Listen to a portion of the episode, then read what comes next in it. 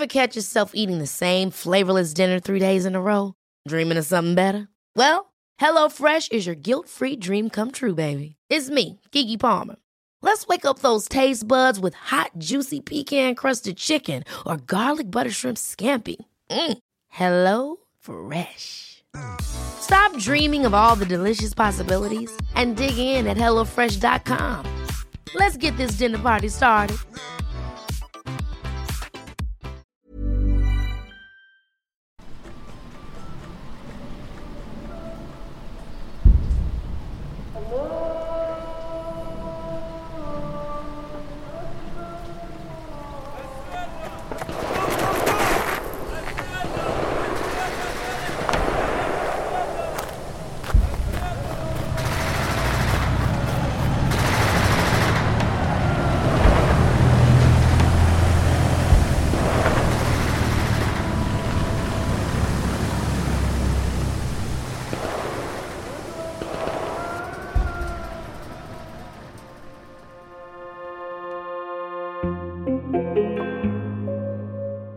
Denne sidste episode, inden vi rammer sommerferien, har jeg fået krigsfotografen Jan Grav bag mikrofonen. Det jeg ved, eller jeg i hvert fald har lært ud af alt det her, det er, at jeg søger ikke tryghed. Trygheden er ikke en spiller for mig mere. Jan har levet et liv på kanten og har mere end 25 år skildret livet i krigszoner i verdens brandpunkter. Han er anerkendt i hele verden for sit arbejde og har vundet utallige priser og udgivet over en håndfuld bøger med sit arbejde, den seneste i 2018 med titlen Hvor jernkorsene gror.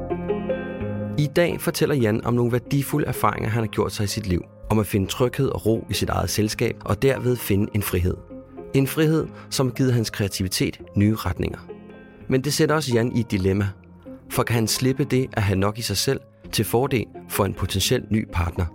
Og stagnation er noget skidt. Så er det, du ender i din gamle Adidas shorts ude i haven med dine træsko, ikke?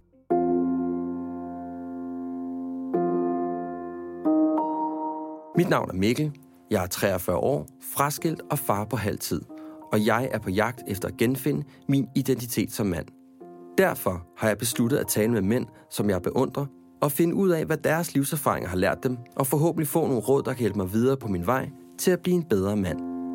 Velkommen til Handkøn.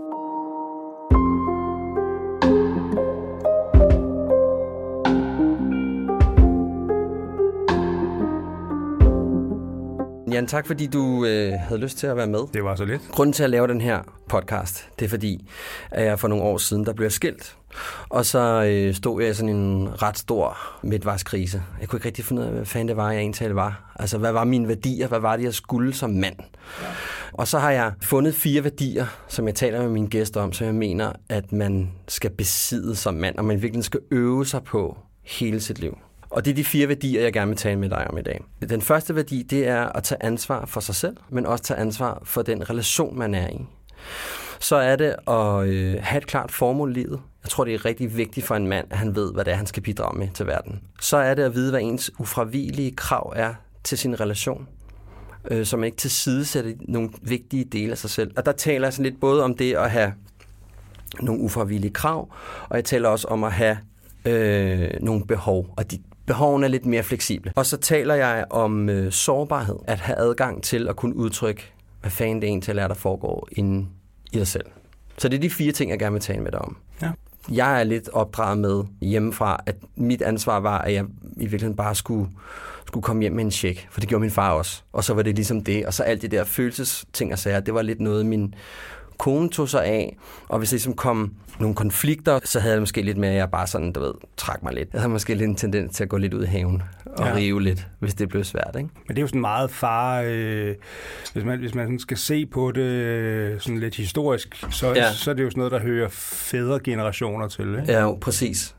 Altså, min far tog mig sgu aldrig til side og spurgte, hvordan jeg sådan en tal havde det. Altså, du ved, det var, det var, det var ikke noget, vi sådan øh, opererede specielt meget i, der hvor jeg kom fra, i ude i Porseving, ude i Lønby. Nej, men jeg kommer i virkeligheden for meget det samme. Altså, jeg havde heller ikke et særligt tæt forhold til min far. Altså, jeg voksede jo op i Nordsjælland med en mor, der var pædagog og kørte på, på rød puk maxi og havde lilla blæ på hovedet, når hun kørte på arbejde om morgenen, og en far, der var politichef i Københavns politi.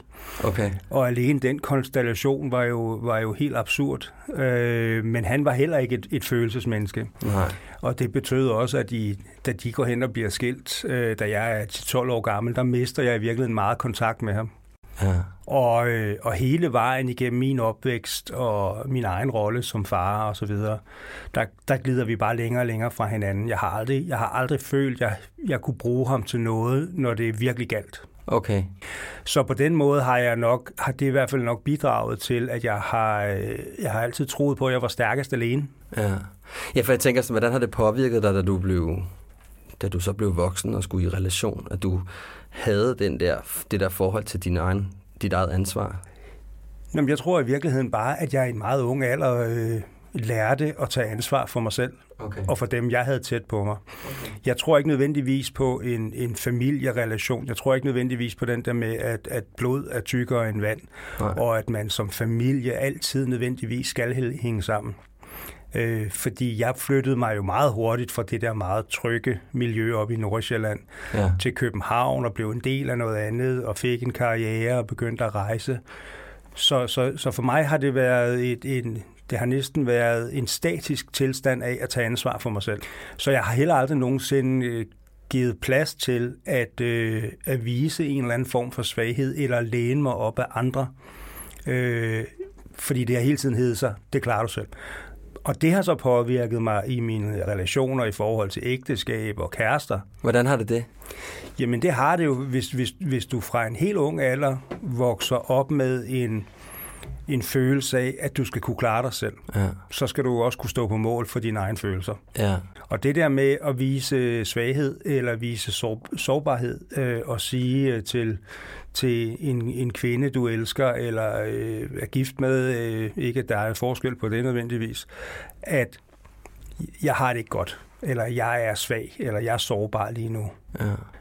Det, det stadie nåede jeg aldrig rigtigt til, og det har så forfulgt mig også i, i, i de der sådan, relationer med, med kvinder efterfølgende, ikke? Fordi, fordi de måske er generelt er bedre til at lukke op både når de har det godt, men også når de har det dårligt. Men jeg nok har haft en tendens til ligesom at, at lukke helt til, og så sige, den her, den rider jeg af selv. Tænker du, det har kostet nogle af dine relationer, du har haft det sådan, eller har det ikke været så gralt? Jamen, det har kostet mange relationer. Ja. Altså, det, det, der er, det er der slet ikke nogen tvivl om. Men, men jeg har jo også, hvad skal man sige, det som er min styrke, er også min svaghed. Altså, det forstået på den måde, at at jeg har jo haft masser af udfordringer i mit liv. Jeg har taget for mange stoffer, jeg har drukket alt for meget, jeg har også mistet relationer på det i perioder, øh, hvor, jeg, hvor at jeg har skulle helt ud over kanten. Jeg skulle helt derude, hvor jeg mistede noget, jeg elskede eller holdt meget af, for ligesom at så sige, jamen nu må jeg gøre noget ved det. Og det er også i de perioder, jeg måske i virkeligheden har genfundet mig selv, har genfundet, netop når man snakker om værdier, har genfundet mine egne værdier. Hvordan det?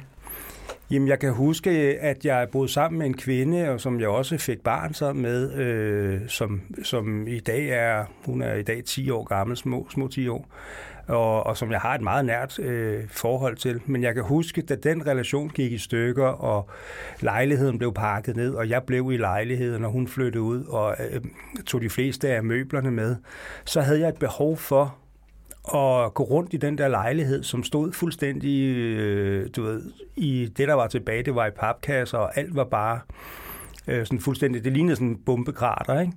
Øh, men jeg havde brug for at gå rundt og kigge på det der, og så sige, det her, det har du klaret helt alene, Jan. Tillykke med det. Altså, altså at du er kommet til, hvor der kun står papkasser? Ja, ja. Og, og en lejlighed, som i virkeligheden rummede øh, en masse store følelser, både i forhold til kærlighed, men også i forhold til at få et barn, som var et ønskebarn, og alle de her ting. Og det, at, at jeg alene formåede at ødelægge den relation, det havde jeg brug for at gå rundt og minde mig selv om. Og det gjorde jeg i relativt mange måneder. Øh, og det var sådan en, en jeg havde nær sagt sådan en slags væltsmerts. Altså det der med, at jeg havde behov for at stå op om morgenen, og det som en måned forinden havde været smukt og fint, var nu bare øh, papkasser og tomme væg. Så hvad brugte, du, altså, hvad brugte du så den energi til?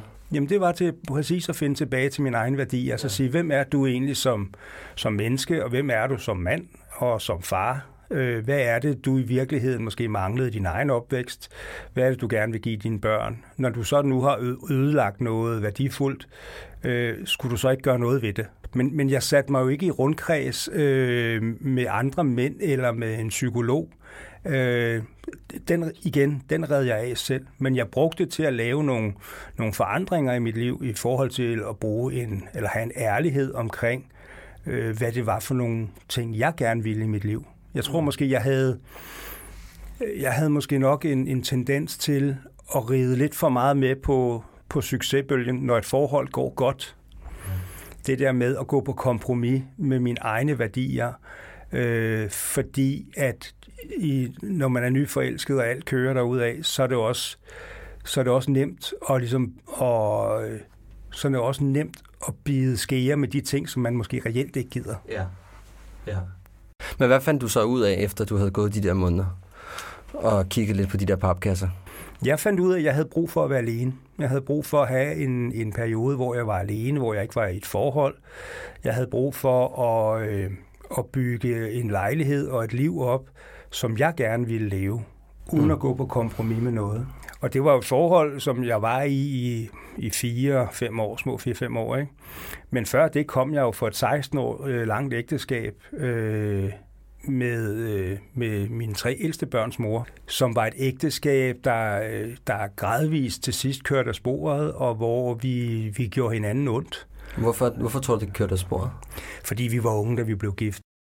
Øh, og fordi at der sker meget fra man er 26 øh, og 27 år gammel til man er lige omkring 40. Altså der sker mange skift, øh, både øh, i, i forhold til værdier og politisk og indholdsmæssigt, og hvad er det, du, altså hvad er det for nogle ting, du reelt gerne vil i dit liv? Øh, og det gjorde bare, at vi sled hinanden i stykker. Ja. Øh, og det ender i en, i en grim skilsmisse, som, som både hun og jeg fortrød, og det tog os lang, altså lang tid at, og, og, og, hvad skal man sige... Og, øh, Komme over det? Ja, eller jamen, altså, vi har altid haft et fint forhold i forhold til børnene, men, men vi havde en masse følelser, hvor, hvor der, var en, der var en masse ting. Så inden vi ligesom fik øh, forlidet os med det, og i virkeligheden endte som gode venner, øh, det, det tog bare tid. Ja. Men så, så der kommer jo, jeg kommer jo fra et 16 år langt ægteskab og går ind i et 4-5 år langt forhold. Og på, inden, på intet tidspunkt i de der 20-21 år har jeg jo reelt været alene og, og tænkt mig om og fundet ud af, hvad er det, jeg vil? Hvad er det, der er vigtigt for mig? Er det, gå, er det at, og, altså jeg, jeg, jeg holder jo mange foredrag, og jeg plejer at lave sådan lidt en joke med det. Altså, jeg bor jo på, i 2100, det var jo, det var jo, det er jo spælthelvede nummer et. Og alt i lejligheden var hvidt øh, og i takt med, at hun flyttede ud, så rykkede jeg et 1000 liters akvarie ind med fire piratfisk, der alle sammen hedder Slattern. og det har jeg haft lyst til i mange år. Ja. Jeg elsker at have akvarie. Altså, jeg tror, der er to, øh, to mænd i Danmark, der er, eller tre, der er Anders Lund Madsen, så er der øh, Leo for Susi og Leo, og så er der mig. Øh, men akvarie er det fedt. Så jeg rykkede 1000 liters akvarie ind med de her fire pirater. Med Zlatan i. Med Zlatan. Og ud med alle de hvide møbler, ind med nogle tungere Chesterfield-møbler, og lavede det meget mere huleagtigt, og til et hjem, hvor jeg kunne arbejde og navigere, og have et fristed og et frirum i. Så du havde savnet dit sted? Ja, og jeg savnede ligesom at stå på mine værdier. Altså hvis jeg havde sagt til min, min ekskæreste eller min ekskone, at ja, prøv at høre, den der sådan højstukkede stue med udsigt over hele København, øh, der skal stå 1000 liters akvarie, så har hun sagt, det kan du fucking glemme. Så har du fået fingeren. Ja. Ud af det her, der kom der faktisk, at du fandt ud af, hvad der var for nogle værdier, du synes, der var vigtige. Hvad for nogle ufravigelige krav i virkeligheden, som er lidt det, og vi også, jeg også lidt er nysgerrig på. Ikke? Hvad er der i dag af dem til stede? Jo, men der er, at, at jeg er blevet meget bedre til at sige fra, også i, i forhold. Altså at sige, det vil jeg godt være med til, det vil jeg ikke være med til.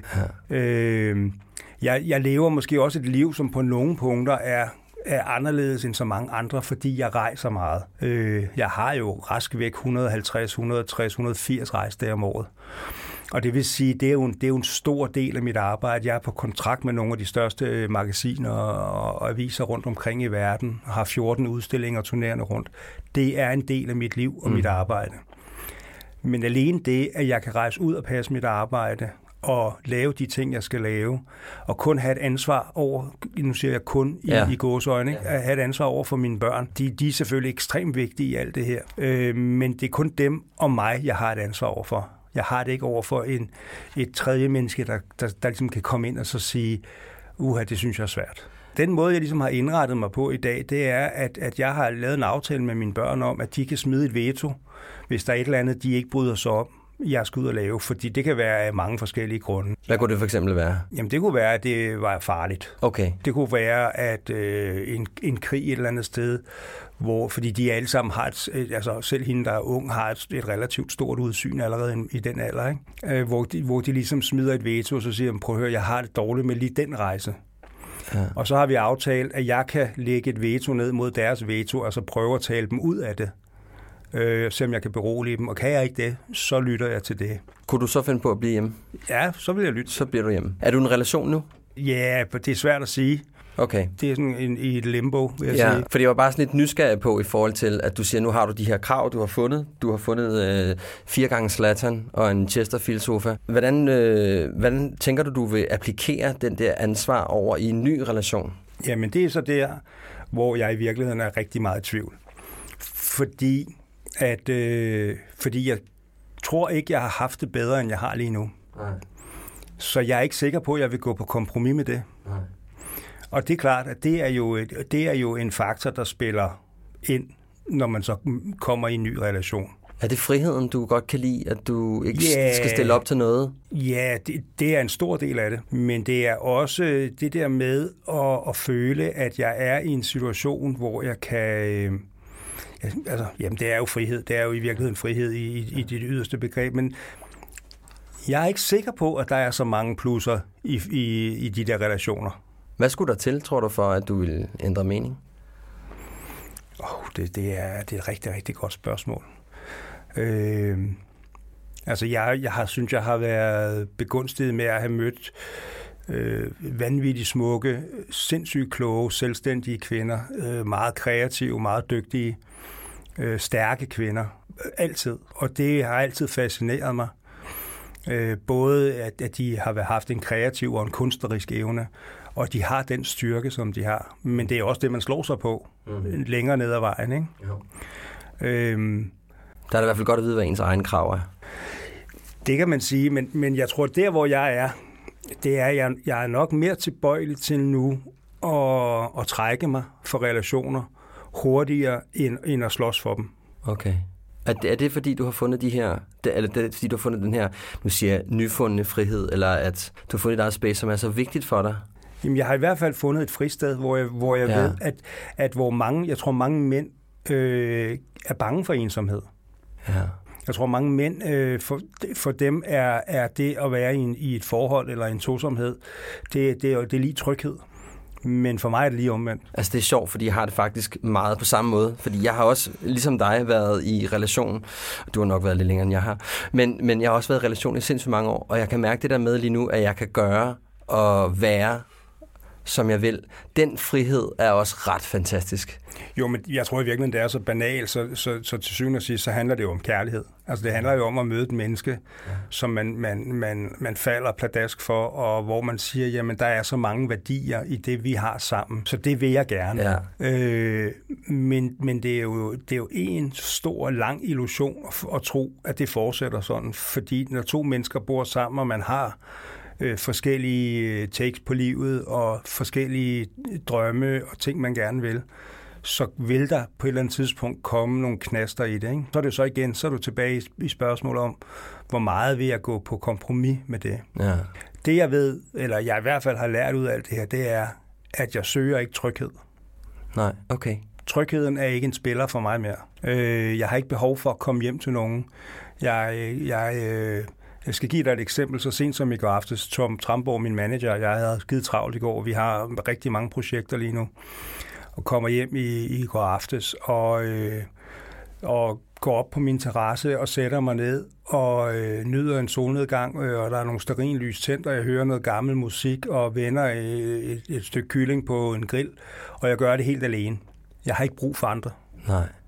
Den frihed og den ro, Og det der med at have plads og tid til en refleksion øh, over, hvor det er, jeg skal hen i et nyt projekt, jeg er i gang med, det er for mig, det er guld værd. Hvad, hvad, hvad har det givet dig at finde det her i dig selv? Det har givet mig en mulighed for at tænke en masse frie tanker, både arbejdsmæssigt og i forhold til mit kunstneriske virke og i forhold til min kreativitet. Fordi jeg ikke hele tiden har skulle bokse med at føle på et andet menneske. Øh, er der et eller andet galt? Er der et eller andet, vi skal snakke om? Eller er der noget, du er irriteret over? Det er helt væk. Jeg kan jo bare gå ind og lukke døren. Ja, ja jeg kan godt se, jeg kan godt føle det der med, at, at men hvis, øh, hvis, kærligheden, hvis kærligheden er der, ikke, så sker der jo noget andet i en. Så bliver man lidt mere... Nå, okay, så lad os, lad os, lad os se, om der skal være tre slatander i stedet for fire, ikke? Ja, det vil ikke aldrig ske. Altså, det, lige den vil jeg ikke gå på kompromis. Nej. Men, men, men det er jo rigtigt. Det er jo det, der ligger i at være to. Man er også to om at træffe beslutningerne. Man er to om at finde ud af, hvordan... Altså, og det er der ikke noget galt i. Og jeg sætter stor pris på... Altså, jeg kender jo mennesker, som har været i forhold i rigtig, rigtig mange år og været gift i mange år, ikke? øh, og, og kan se, hvordan de komplementerer hinanden. Mm. Jeg tror bare ikke, at, at, at jeg er øh, bygget til det. I hvert fald ikke lige nu. Nej.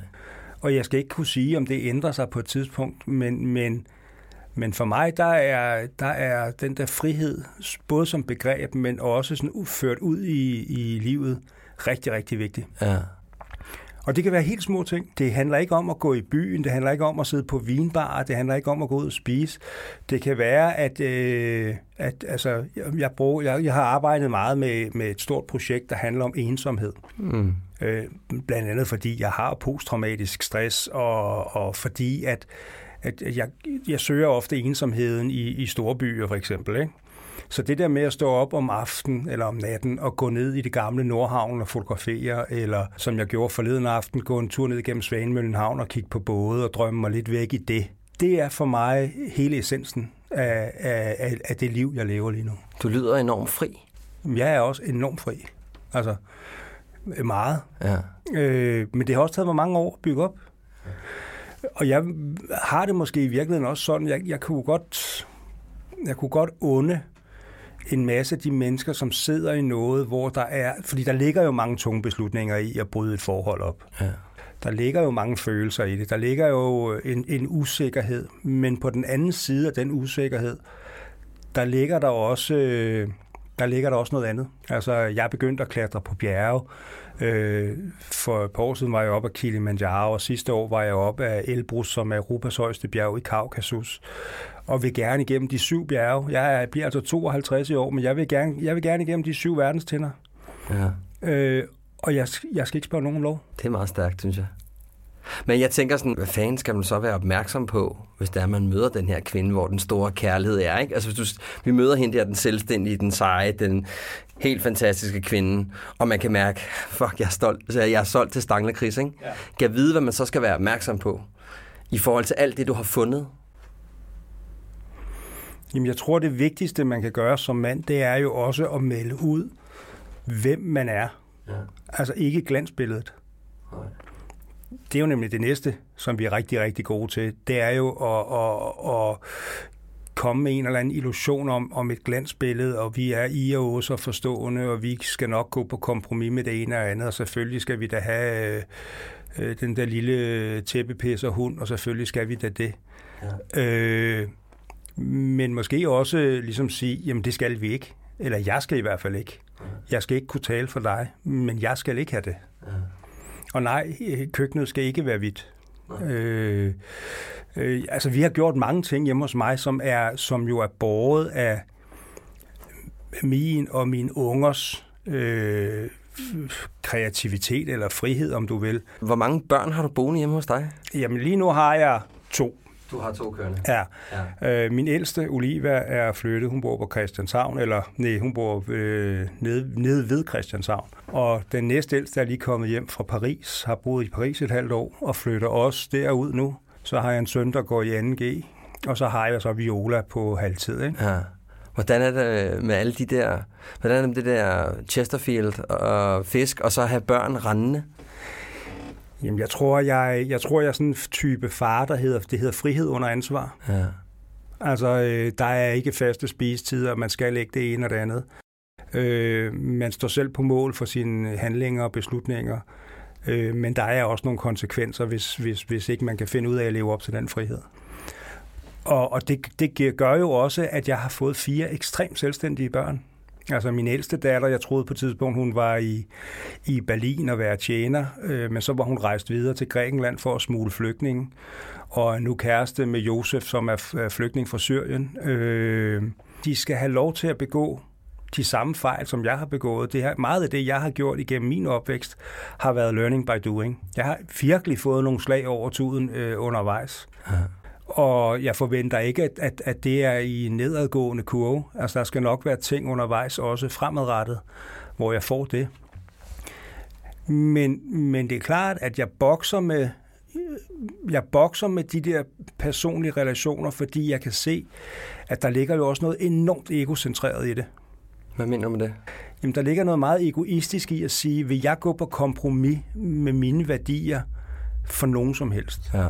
Det er, øh, det, er, altså, det er jo egoistisk.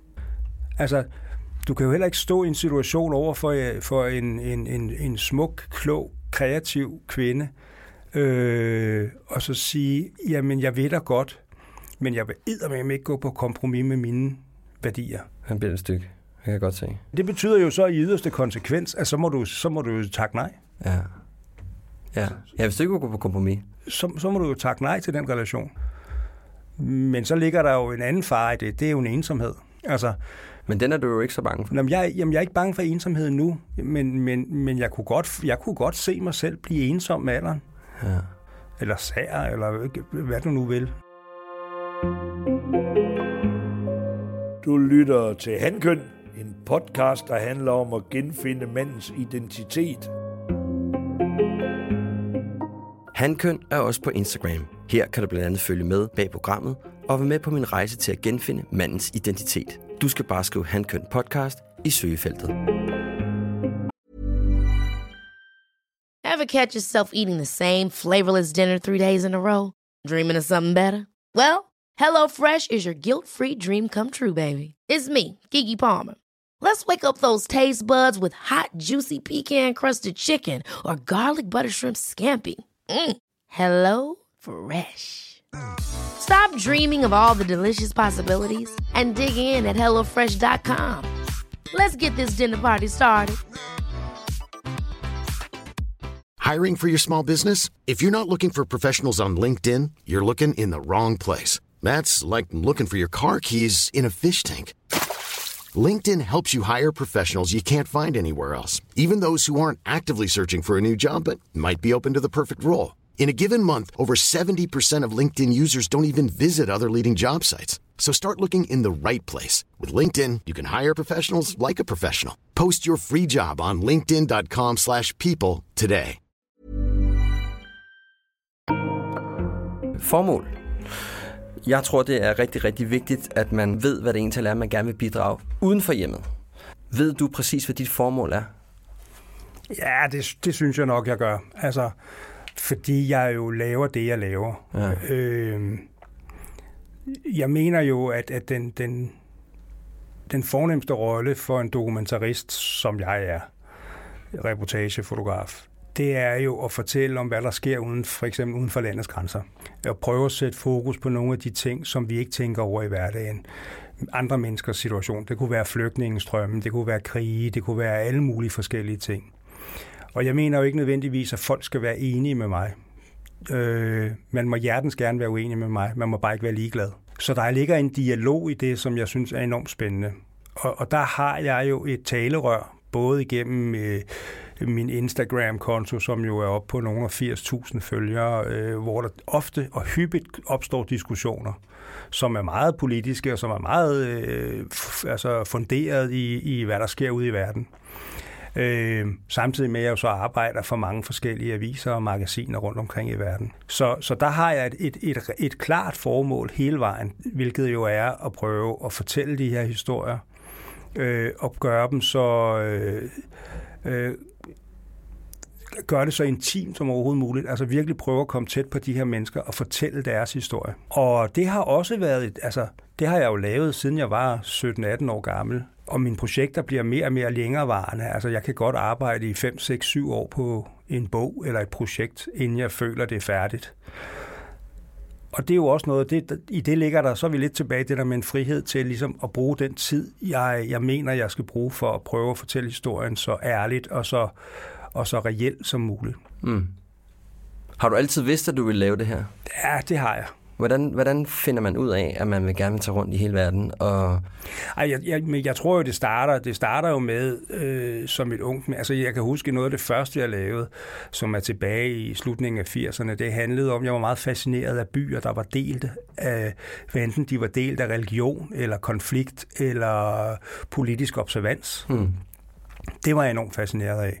Jeg rejste meget i Berlin, og så rejste jeg til Nordjylland, som jo var, som jo var delt af protestanter og katolikker, og prøvede at lave nogle historier om det. Og, og det handlede i virkeligheden om øh, en eller anden form for personlig forståelse af, hvad det er, religion fylder, eksempelvis i Nordjylland. Ikke? Ja. Eller hvad er en frihedskamp? Eller hvad, er en, hvad, hvad sker der, når man bygger en mur ned igennem en by som Berlin?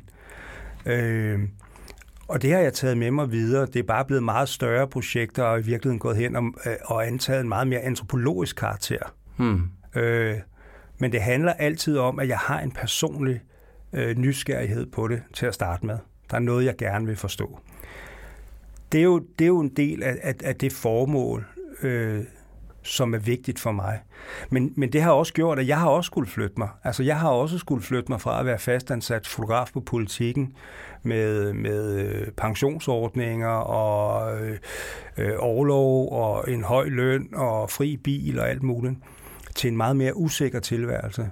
Men hvad, hvad er det, der får dig til Altså det har jeg sådan virkelig gået og tænkt over, sådan, da jeg skulle forberede og sådan, tale med dig. Og sådan, tænke, hvad, hvad fanden er det, der får dig til at tage ned til Syrien, for eksempel?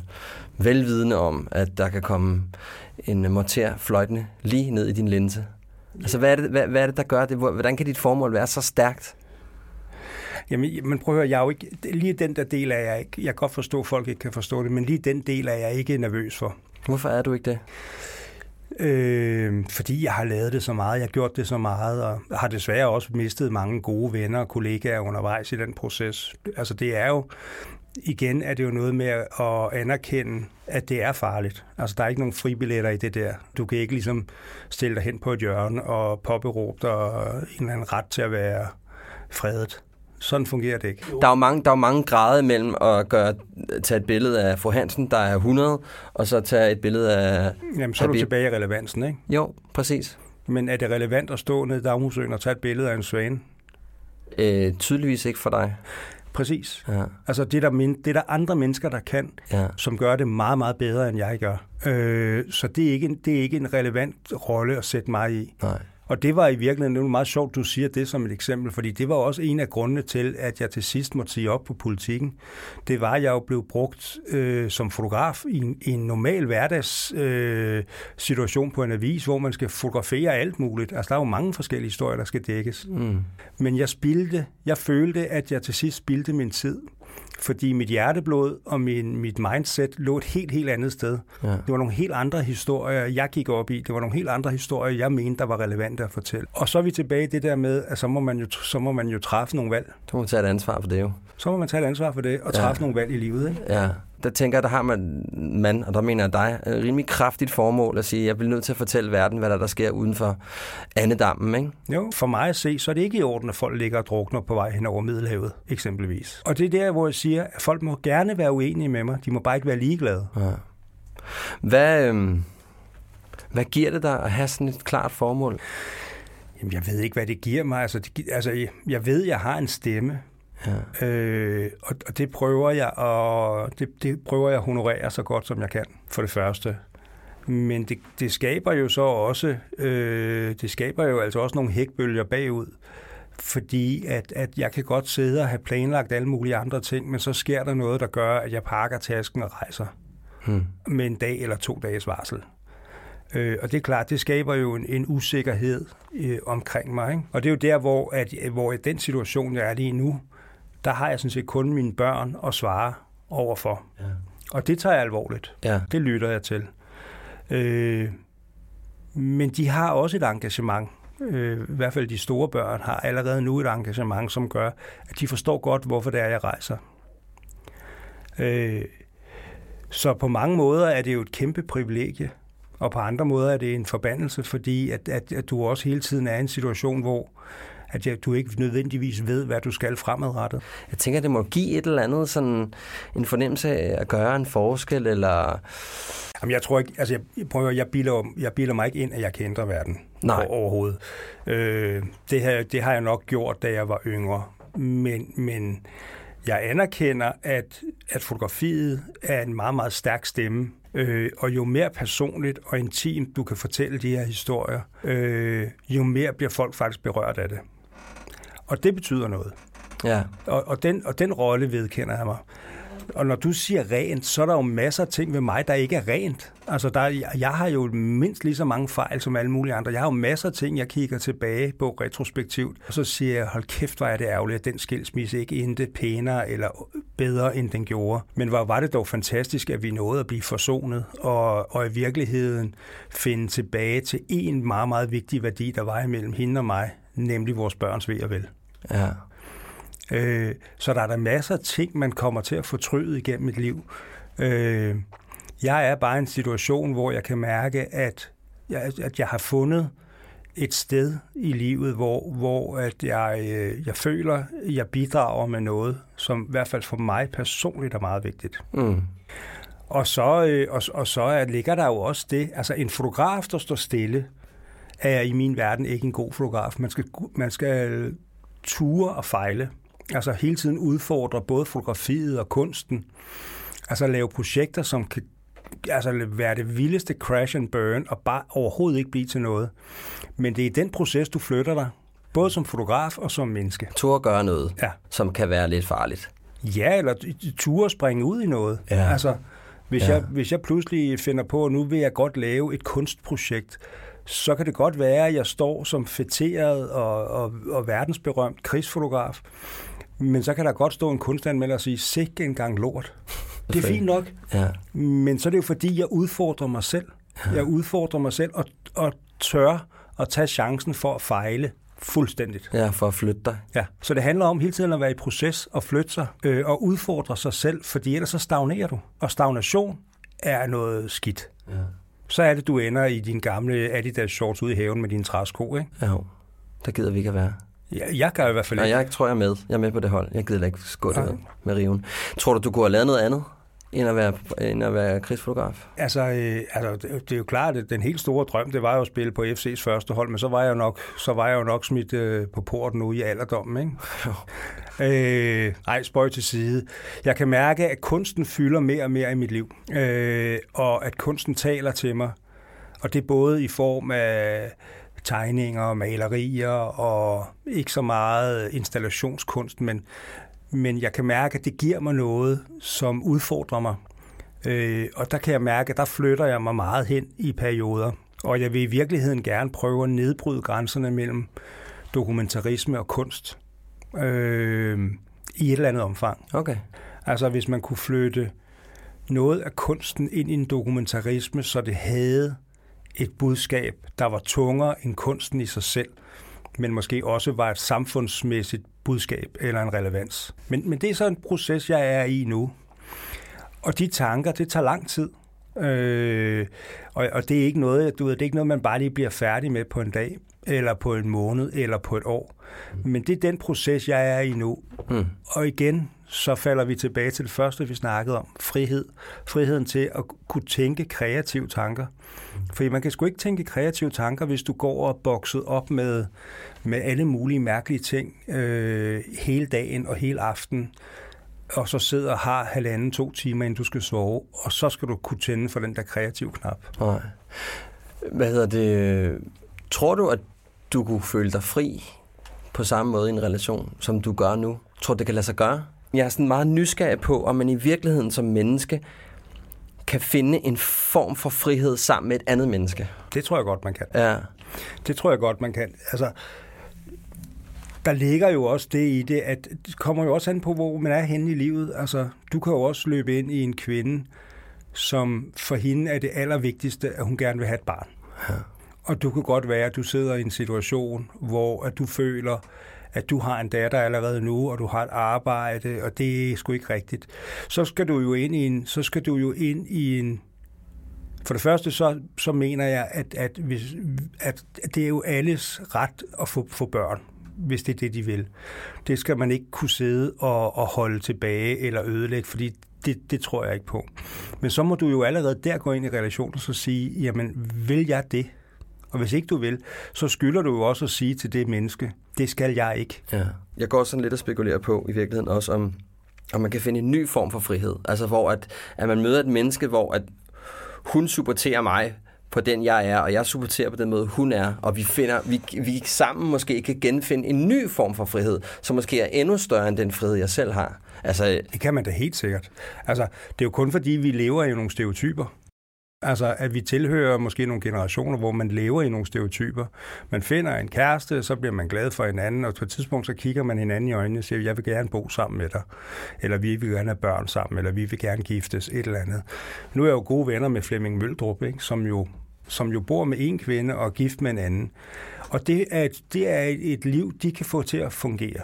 Og det er jo et liv, de har sammen. Det er jo der, hvor de, hvor de har vurderet, at de havde nogle familievæssige værdier, som fungerede bedst på den ene måde, og de havde en samhørighed, hvor de så øh, levede fantastisk i, i det fællesskab. Det er jo en ny måde at kigge på det på. Ikke? Jo. Altså, der findes, jo, der findes jo mange måder at være gift og, eller være i relationer på. Ja, det kan jeg godt se. Du har jo gjort dig nogle overvejelser omkring, hvad for nogle krav du har, i hvert fald til din hverdag. Har du sådan en liste over, hvis du møder en, så skal de her ting helst gerne Nej. Det har du ikke? Nej. Altså, øh, for det første tror jeg ikke på facitlister i livet. Det, det tror jeg ikke på.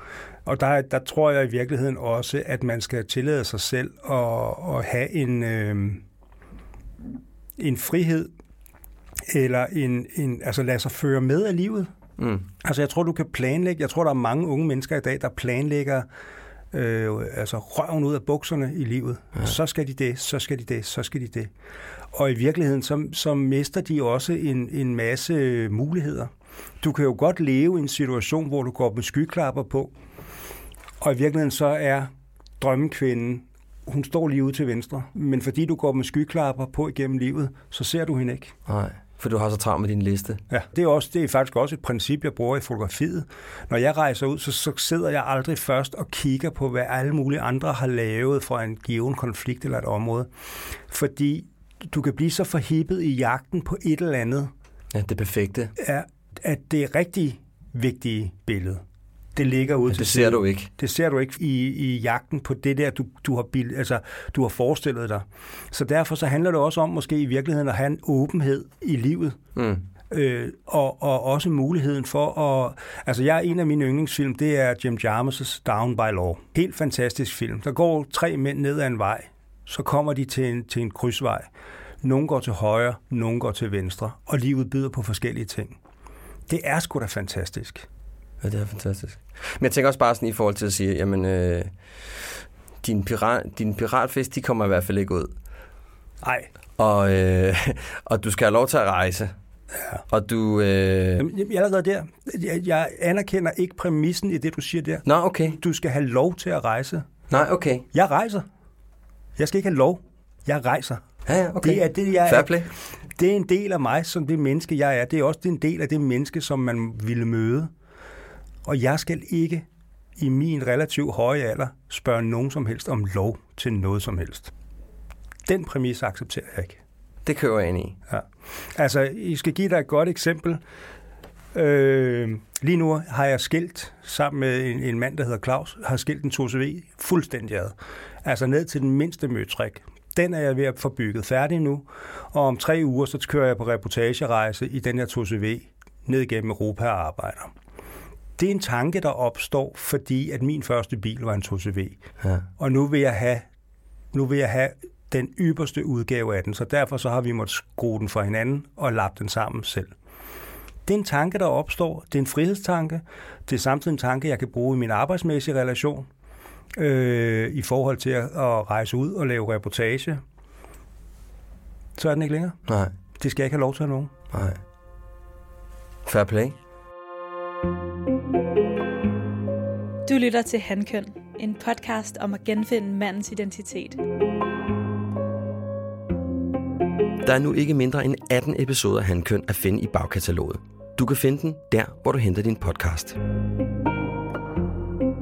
Den sidste ting, jeg lige vil tale lidt med dig om, det er jo den her sårbarhed, som for, ja, for mig selv og for i virkeligheden også for, øh, for mange andre mænd, tror jeg, er en svær størrelse. Fordi vi igen, som vi også lige talte om i starten, at det der med, at man ikke, det, det er jo ikke noget, vi sådan beskæftiger os med som mænd, sådan rigtigt. Og det er en ting, som jeg, jeg synes, jeg er blevet meget bedre til det, men jeg har ikke været sådan super god til det. Øh, fordi det enten har været, enten selvfølgelig op og slås, hvis der var nogen, der sådan stillede spørgsmålstegn til, hvordan jeg måtte have det.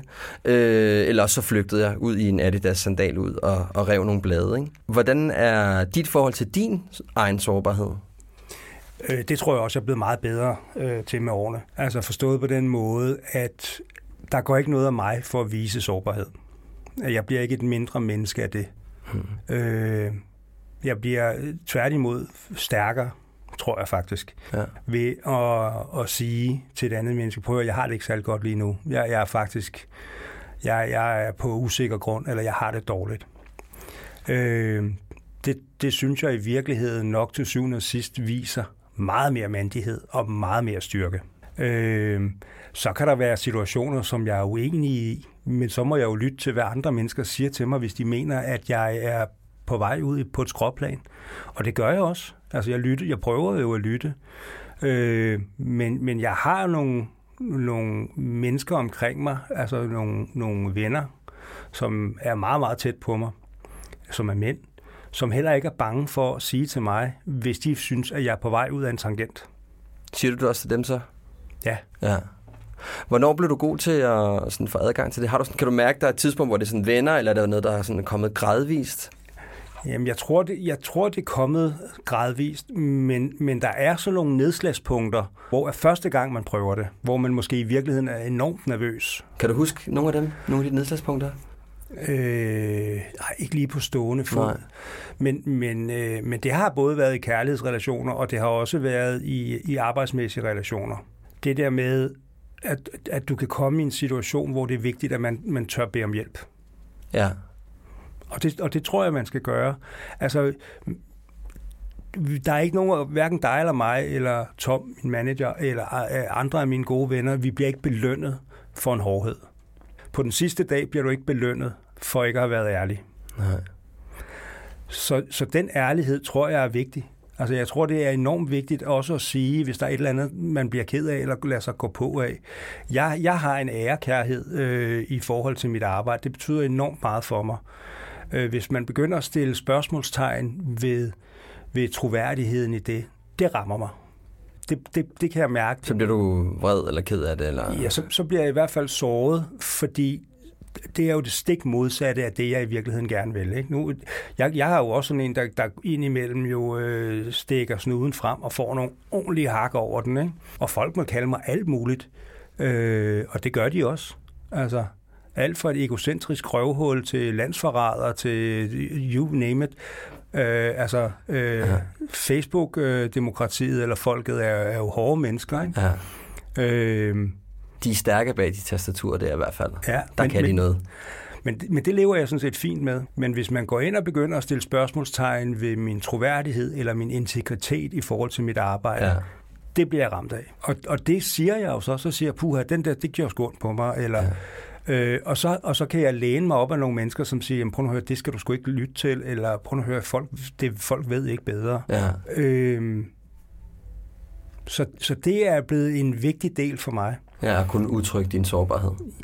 Ja, altså øh, for nogle år siden, jeg, havde, jeg har en gammel øh, træbåd, øh, og vi var i gang med at lave den store Silence-bog. Og min manager, Tom, og som også er redaktør, øh, billedredaktør på bogen, han lå i en skilsmisse, og pludselig så endte vi med at være de her to mænd, der sejlede rundt en hel sommer og snakkede om kærlighed og snakkede om følelser og sårbarhed, og hvor det var, vi følte, vi havde gjort noget rigtigt, og hvor vi havde gjort noget forkert. Og det blev i virkeligheden nogle meget, meget, meget personlige øh, og meget varme og intime samtaler, som i virkeligheden gjorde, at Tom og jeg, vi har været sammen lige siden. Hmm. Altså stort set hver eneste dag. Den skaber også nogle vilde bånd, ikke? når man har den der sårbarhed sammen. Jamen præcis. Ja. Men der gik jo ikke noget af ham eller mig for at kunne sidde og snakke om det i den situation. Tværtimod, så fik vi opbygget en helt tredje relation, som jo bare var enormt tæt. Ja. Og hvad, og hvad i forhold til forhold? Har du samme sådan adgang til din sårbarhed, som du har over for dine venner? Ja, den må jeg tage the fifth commitment på. Den, det, det, det, er lige der, det er der, det begynder at blive svært. Ikke? Det, er ikke der, jeg, det er ikke der, jeg finder min fortrolige. Nej. Hvad mener du med det? Jamen, jamen det, er, det, det har det bare ikke været. Det, det har jeg stadigvæk til gode at lære. Altså, og det er jo måske i virkeligheden også en af grundene til, at du nogle gange kan komme så meget på kant med et forhold, at det går i stykker. Ikke? Så den har du ikke knækket endnu? Den har jeg ikke knækket endnu, og jeg tror, der er mange ting, jeg ikke har knækket, men, men det er måske også fordi, altså jeg tror, kvinder er meget bedre til det. De er meget bedre til at mødes i en eller anden form for plenum og sidde og snakke om, hvad går godt i et forhold, hvad går dårligt i et forhold, og gøre det løbende. Det tror jeg, mænd er meget dårligere til. Øh, men jeg kan mærke, at der, hvor jeg føler, jeg bliver klogere på, på livet som, som mand, det er ved at snakke med andre mænd. Ja. Der er lige så ærlige og lige så åbne. Ja. Og det er ikke ved at sidde og snakke med en kvinde. Nej.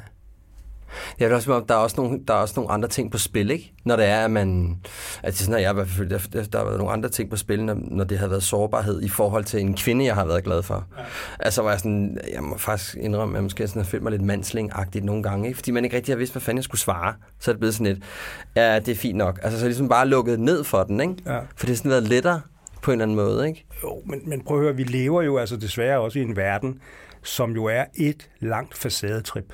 Vi har alle sammen facader, som vi prøver hele tiden at bygge op og leve op til. Og nogle gange, så tror jeg faktisk, det ville klæde os alle sammen at fjerne noget af den facade og bare være ærlige over for os selv og også over for vores respektive partnere. Ja. Men det er lettere sagt end gjort. Men jeg tror, vi vil alle sammen, vi vil alle sammen få gavn af det. Hmm. Både i forhold til at være, hvem man nu er som, som mand, enten man er i et forhold eller ikke er i et forhold, men også for at give øh, de partner, man nu måtte have, et, en, øh, en større forståelse eller en større indblik i, øh, i hvor man er henne. Men altså, det, nu, det kommer jo til at lyde som om, at, at jeg jo virkelig har knækket det her. Øh, og det har jeg ikke. Altså, igen, det er en proces, som jo er i konstant udvikling. Mm. Øh, og jeg lærer hele tiden ting øh, og kan også sagtens løbe ind i, i situationer, hvor jeg kan mærke, at det er svært for mig at få formuleret, øh, eller jeg er bange for at gøre andre mennesker ondt, eller ja. gøre dem kede af det.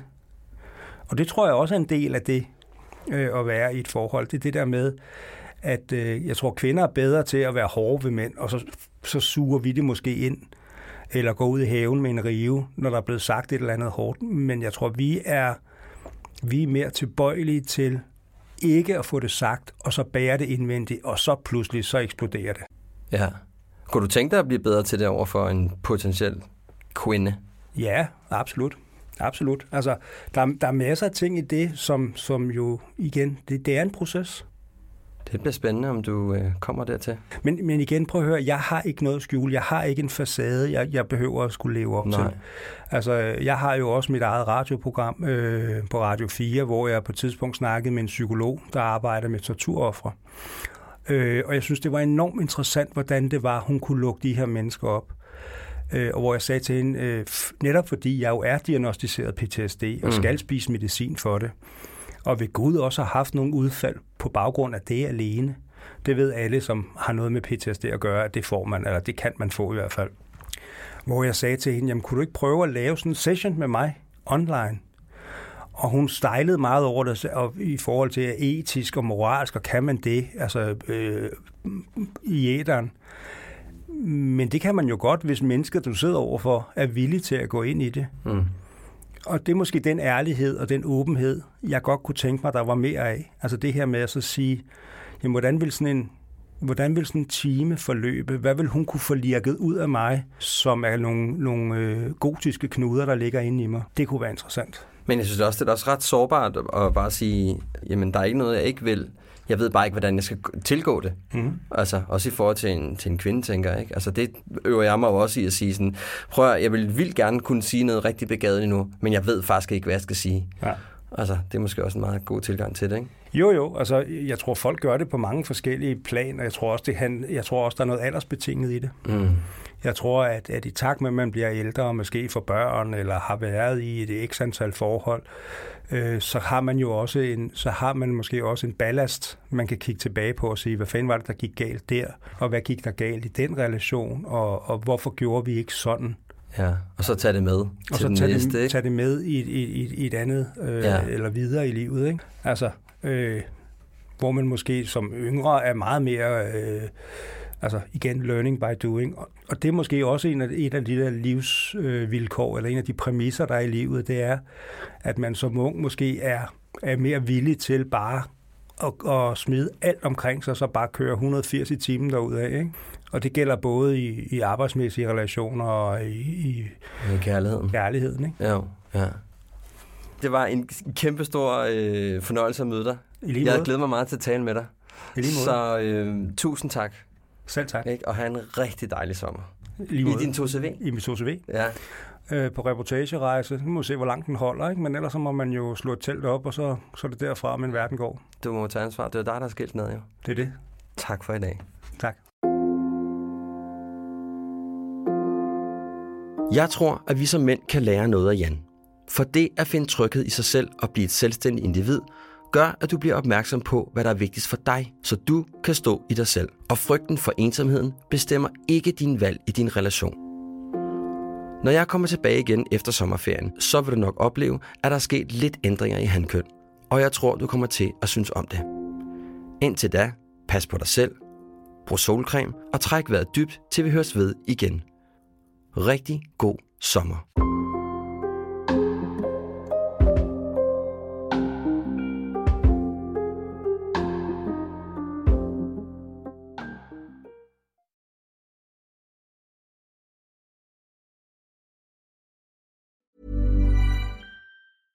Ever catch yourself eating the same flavorless dinner three days in a row?